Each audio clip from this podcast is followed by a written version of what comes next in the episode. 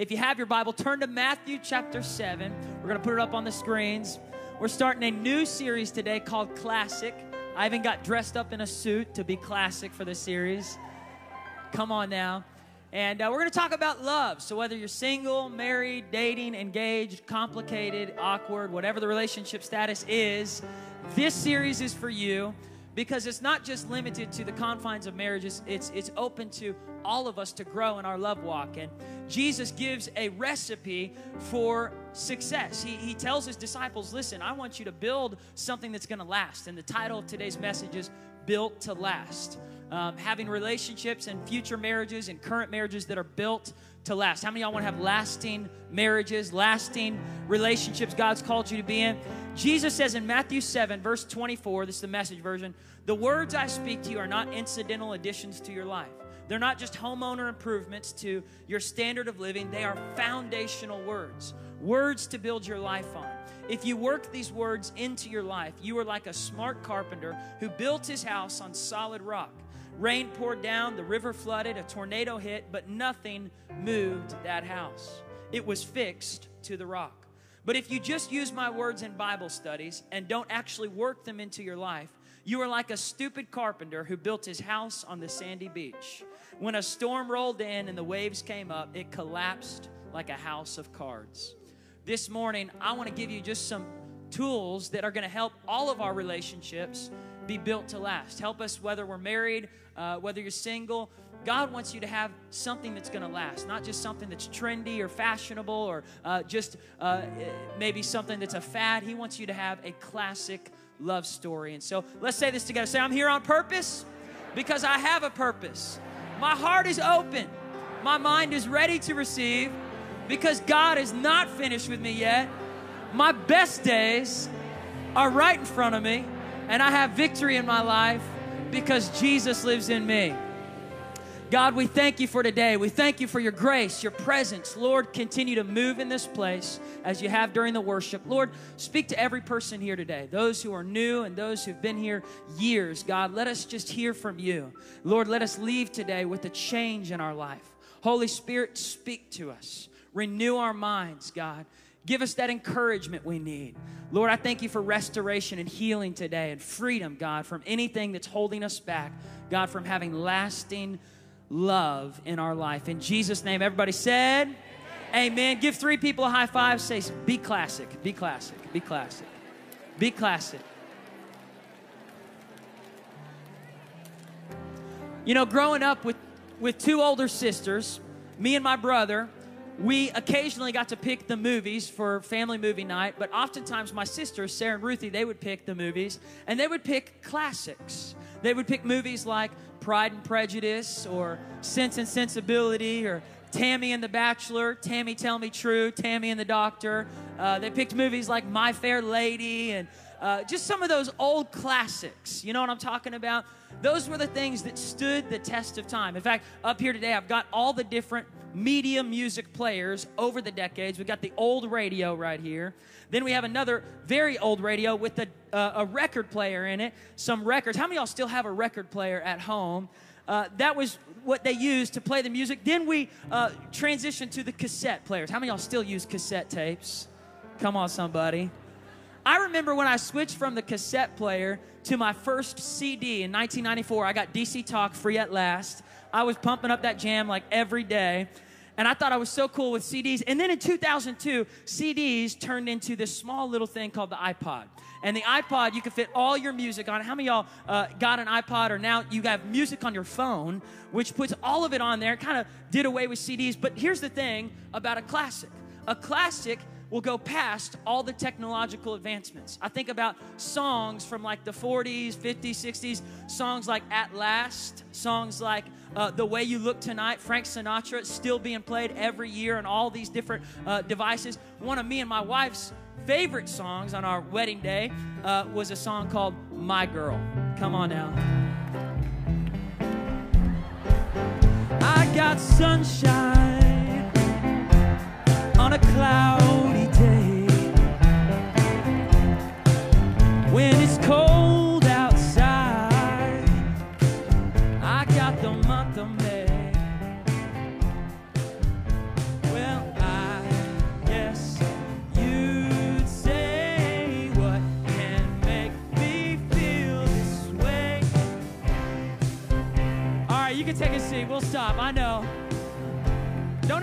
never heard the song. I know you listened to it.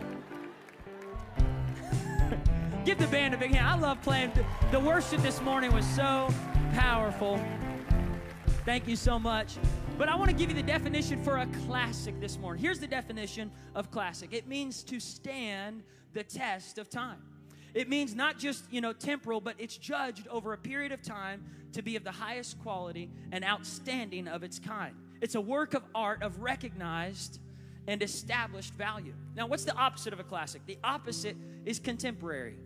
Contemporary is good. I like contemporary, but the definition of contemporary is trendy, uh, fashionable, uh, modern, up to the minute, what's hot right now, all about what's current. But here's where contemporary is derived from it's derived from the word temporal, meaning it's going to constantly change. I love contemporary, but the problem with contemporary is that it's temporary. Right? And we want to have a love that's not temporary, but that's lasting. We want classic love stories. We don't want just a marriage that's fun for the honeymoon. We want a marriage that's fun for a lifetime, a marriage that's built to last. Everyone say, built to last. See, these days, falling in love is, is so overrated. Falling in love is easy. Falling in love just requires a pulse. But staying in love, staying in love requires a plan. Falling in love requires a pulse. Anybody can fall in love, but staying in love requires a plan. Jesus told his disciples, I want you to have something that's going to last. And we can't find it from the world's standards of, of what boundaries around marriage, around sex, around relationships is supposed to look like. The world uh, is going to come up with all kinds of twisted, perverted ways to try and show you what love or sex or marriage is supposed to be. That's why we have movies and books like Fifty Shades of Grey coming out this next week. And uh, let me just give you a word of advice if you are wanting to stay away from sexual temptation and stay pure and be free from lust and pornography, I don't know if it's a good idea to go see that movie or read that book. don't get up and leave just yet. Here's the key God wants us to get our boundaries, our standards for what love and marriage is supposed to look like from His Word, not from the world. And the world is always going to pervert what's, what's beautiful. God created sex, not the world. So we need to redeem that, bring it back. It's supposed to be worshipful and beautiful in marriage, God's way. And whether you're here today and you, you, you feel like you've messed up, you've blown it, maybe um, you're in your third or fourth marriage, or maybe right now you're just struggling, you're in some sexual temptation, here's the great news His mercy never fails. It's new every morning. His grace is here today. He's the God not just of second chances, but endless grace. And God wants today, He wants to do something new in your love life.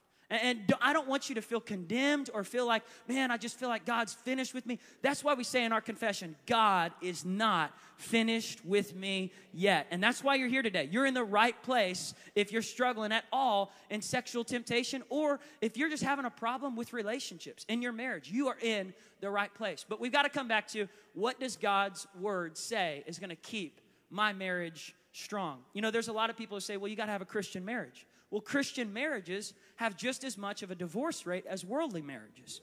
We don't want just a Christian marriage, we want a Christ centered marriage. Everybody say Christ centered marriage. It's one thing for two people to say, I'm a Christian. It's another thing to put Christ at the center of your marriage. It requires a sense of servanthood, it requires a sense of being Christ like in your love with each other. You know, I think about for me and my wife, uh, we met actually when we were really little, and uh, I just thought, man, she's so pretty. I want to pull her hair. That's what I thought on, on the playground at recess. And uh, over time, we, we started liking each other, and then we had drama all through high school. And drama is not good, you know, and that, that, that had to uh, stop. And over time, when I went to college, we weren't talking to each other. We knew each other, um, but we were in different places. And I remember one day uh, there was a girl who I thought was kind of pretty, and, and I brought her home from college at ORU, and I introduced her to my family, and my dad was kind of looking at me like, Who is this girl? You know? And after she left, I was like, Dad, why were you looking at me funny? He's like, Well, she's just not like Ashley. And my parents, they were such cheerleaders of Ashley. And I knew deep down inside I was going to one day marry her, but now uh, here we are, married in love, staying in love building our marriage on the rock. And I want to invite one of my heroes up this morning to talk about a few ways to establish a, a relationship, a marriage that's going to be built to last. And that hero is Gran Gran. Gran come on up.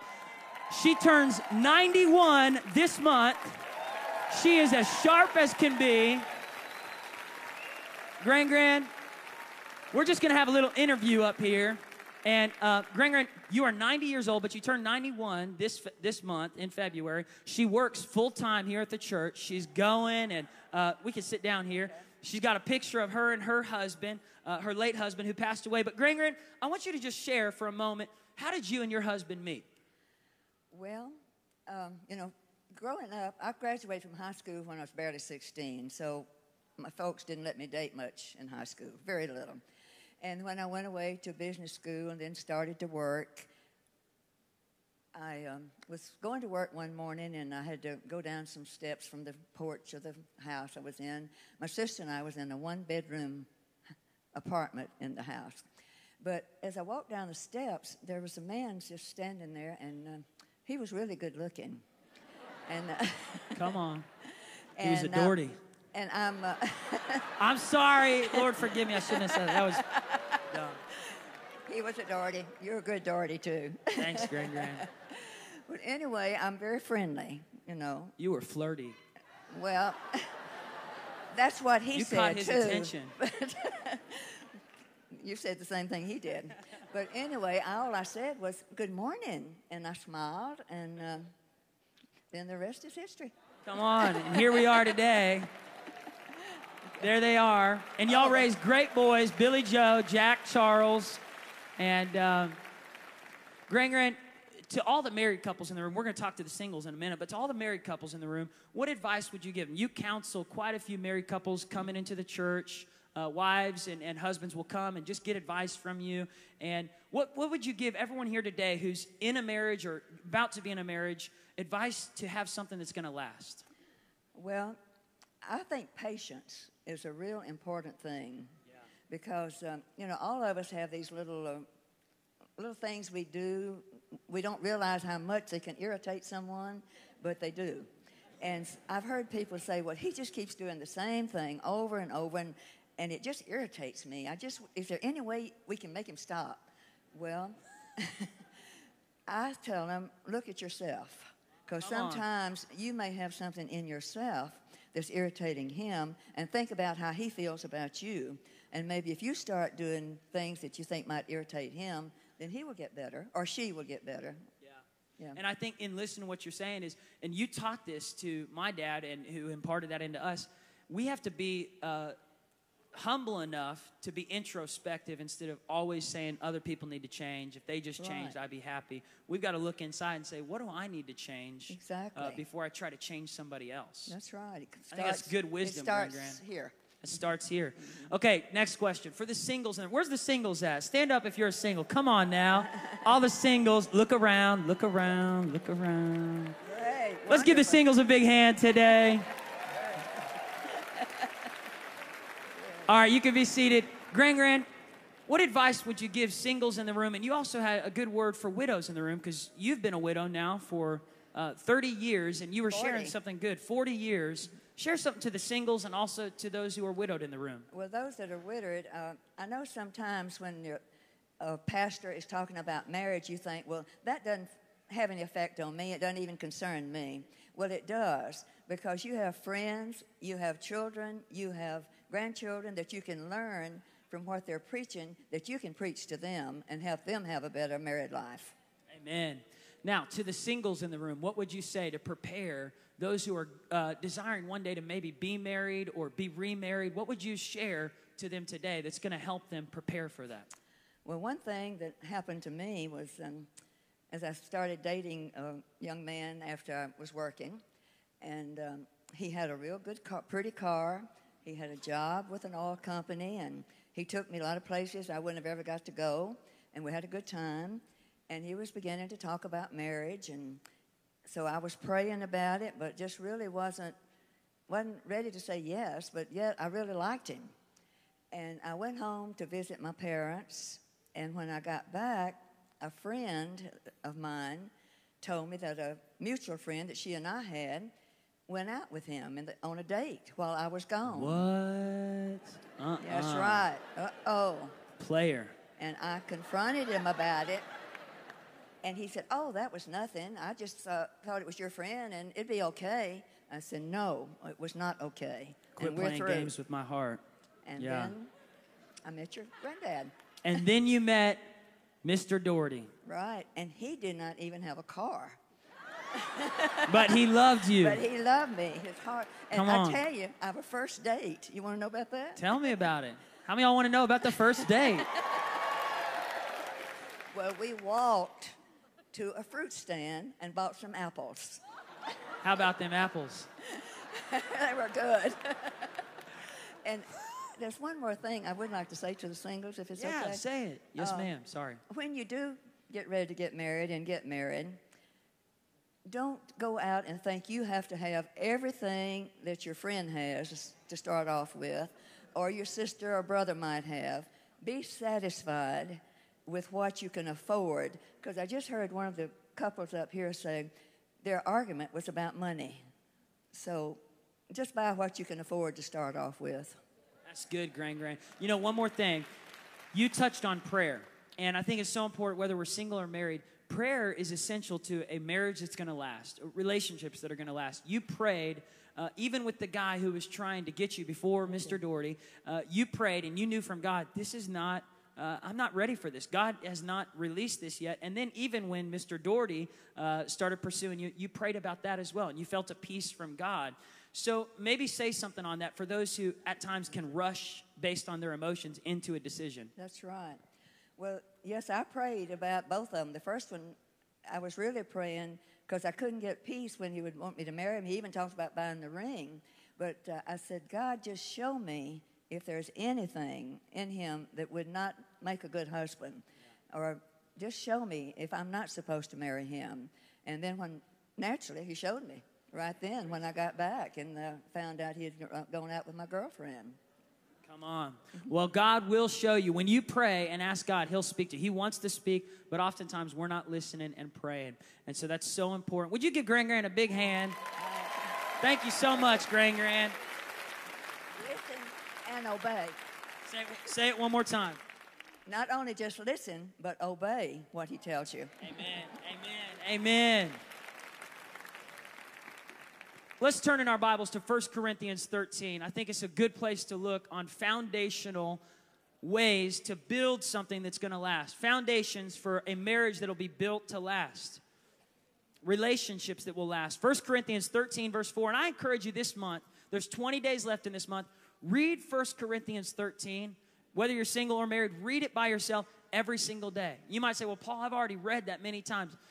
You need to get that inside you thinking about what does love look like from God's point of view. What does love, what, what, how am I supposed to love? Paul says in 1 Corinthians 13, verse 4, love is patient. The message version says, love never gives up. In other words, it has a forbearance. It doesn't just get easily uh, turned off. And here's the problem with our generation we are a microwave generation who serves a crock pot God. We, we want it instantly. We want something. We want the results immediately. We want somebody to hurry up. God, why am I not married yet? God, why haven't they changed yet? Why isn't our marriage like this yet? It takes time to build a classic. It takes time to have a classic love story. You have to have patience. It says love is not just patient, but love cares more for others than for self. You know, my parents taught me that one of the most important things for a marriage to, to last is selflessness. It's something that's missing from so many relationships today because we have a me first mentality.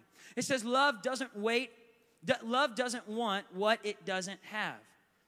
Love doesn't strut. Love doesn't have a swelled head. In other words, love isn't prideful, saying, I know it all. I got all the answers. I told you so. It doesn't have that kind of an attitude.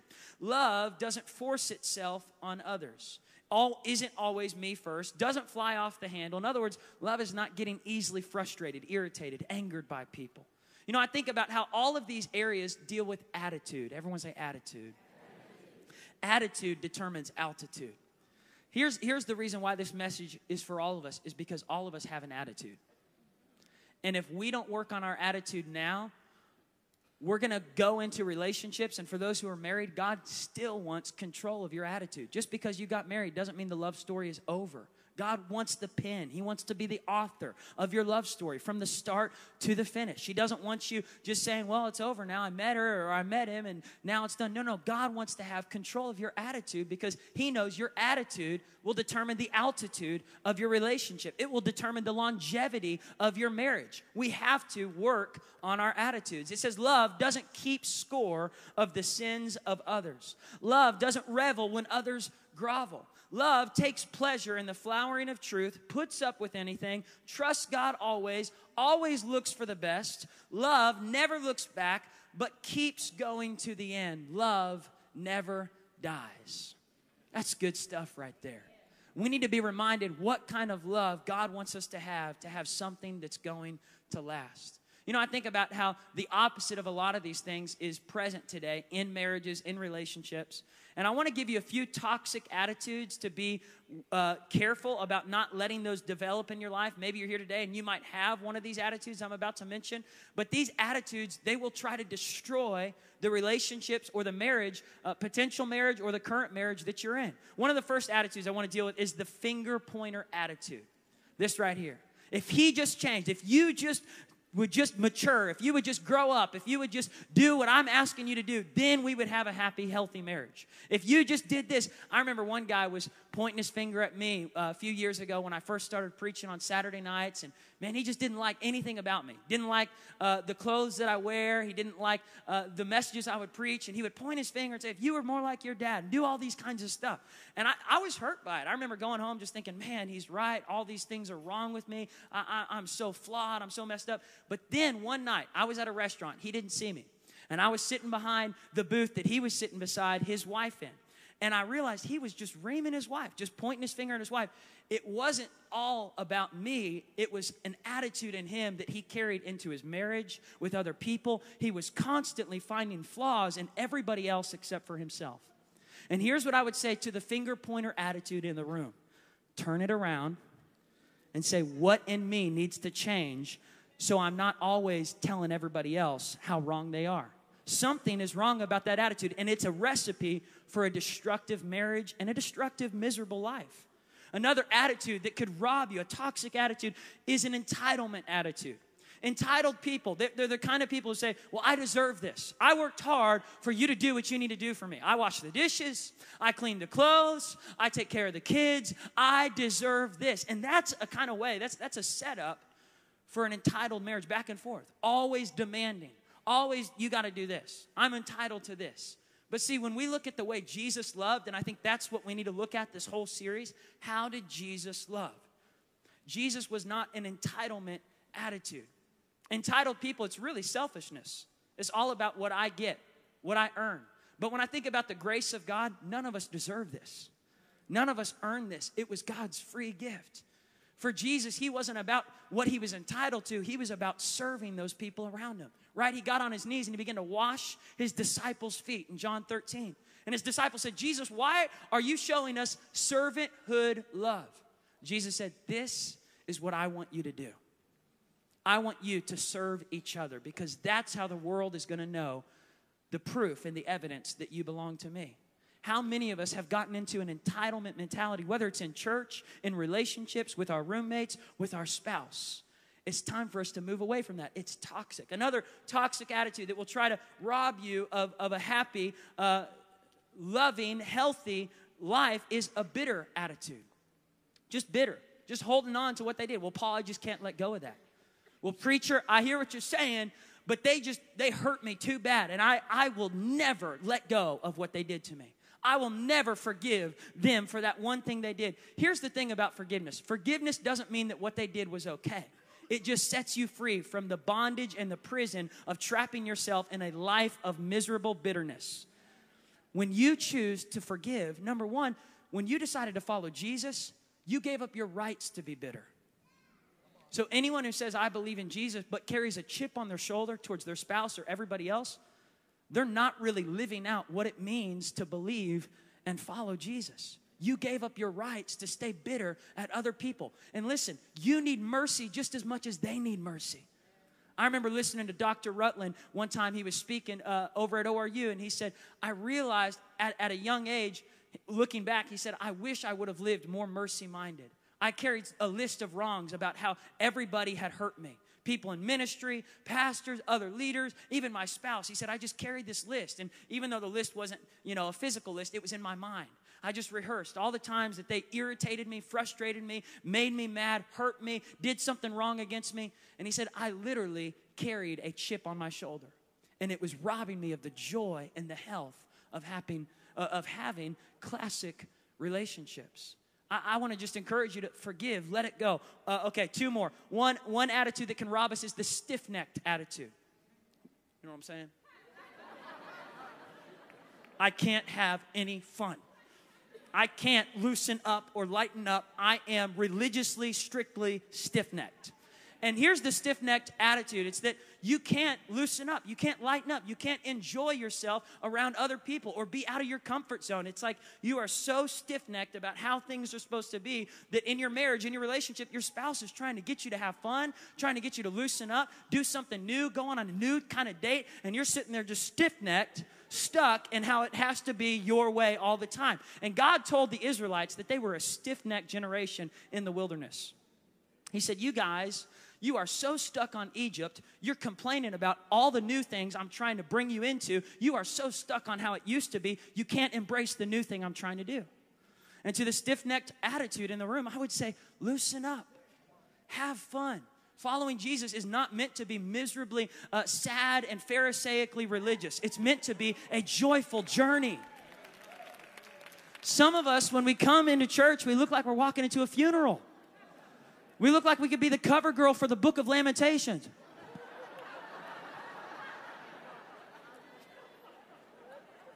we are so stiff necked that we can't laugh and have fun in God's presence. The last one, uh, toxic attitude I want to touch is the impatient. The impatient. Grand Grand touched on this. In order to have relationships, marriages that are built to last, it requires patience. Patience. It takes work. Just letting God do his work in other people and in yourself. Being patient means having forbearance, giving people room to grow.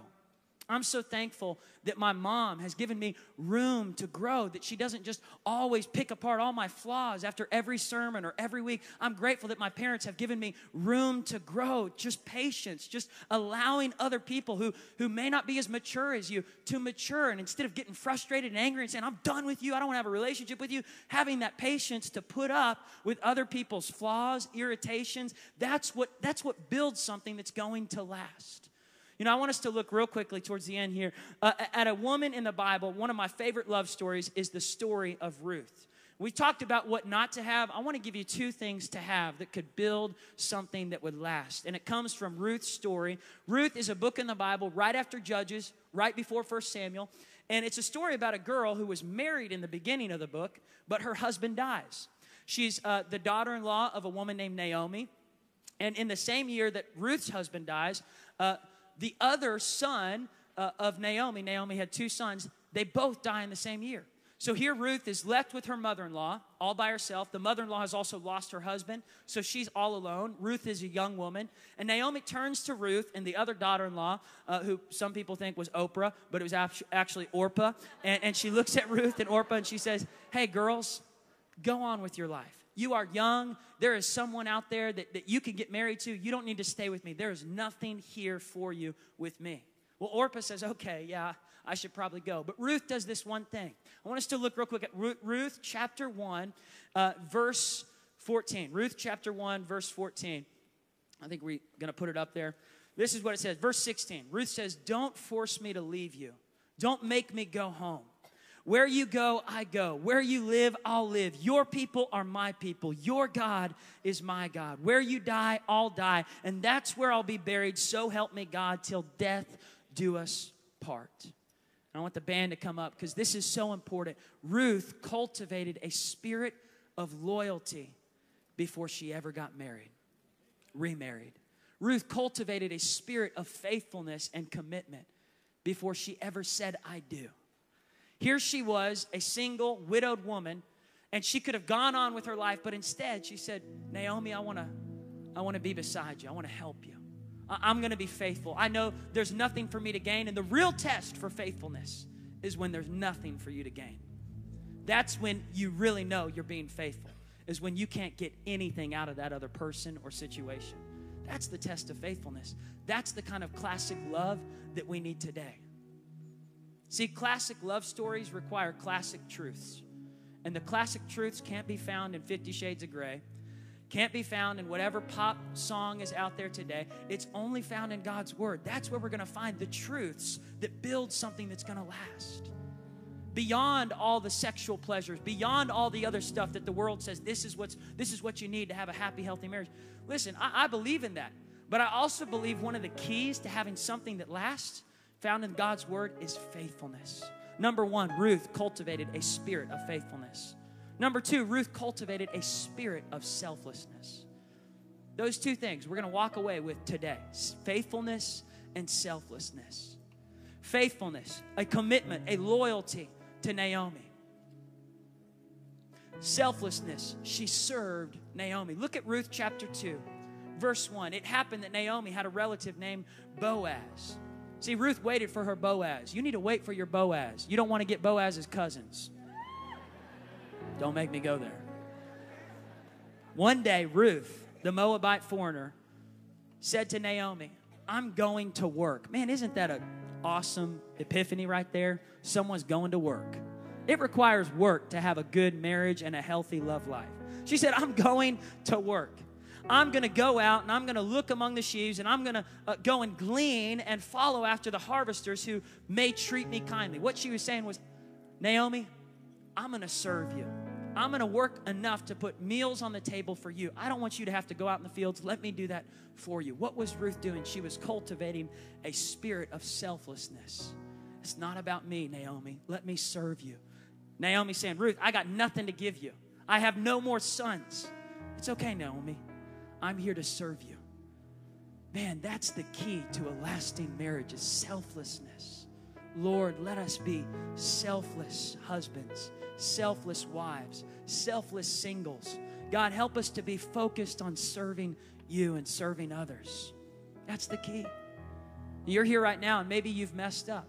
I just truly believe the Holy Spirit is in the room today to heal and restore. Maybe you've struggled with faithfulness. Maybe you're right now being tempted. God's saying, I have a plan to change your heart.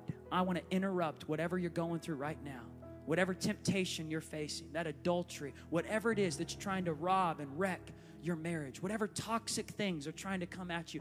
God brought you here today, not on accident, but on purpose, to meet you at the cross, to say there's room for whatever you're going through. Your mess can be a message, your test can be a testimony. Your marriage that looks like it's uh, on the rocks right now can get back on the rock. Your marriage can be healed and restored today. But here's the key getting in God's word, getting those attitudes in you faithfulness, selflessness saturating yourself in God's presence.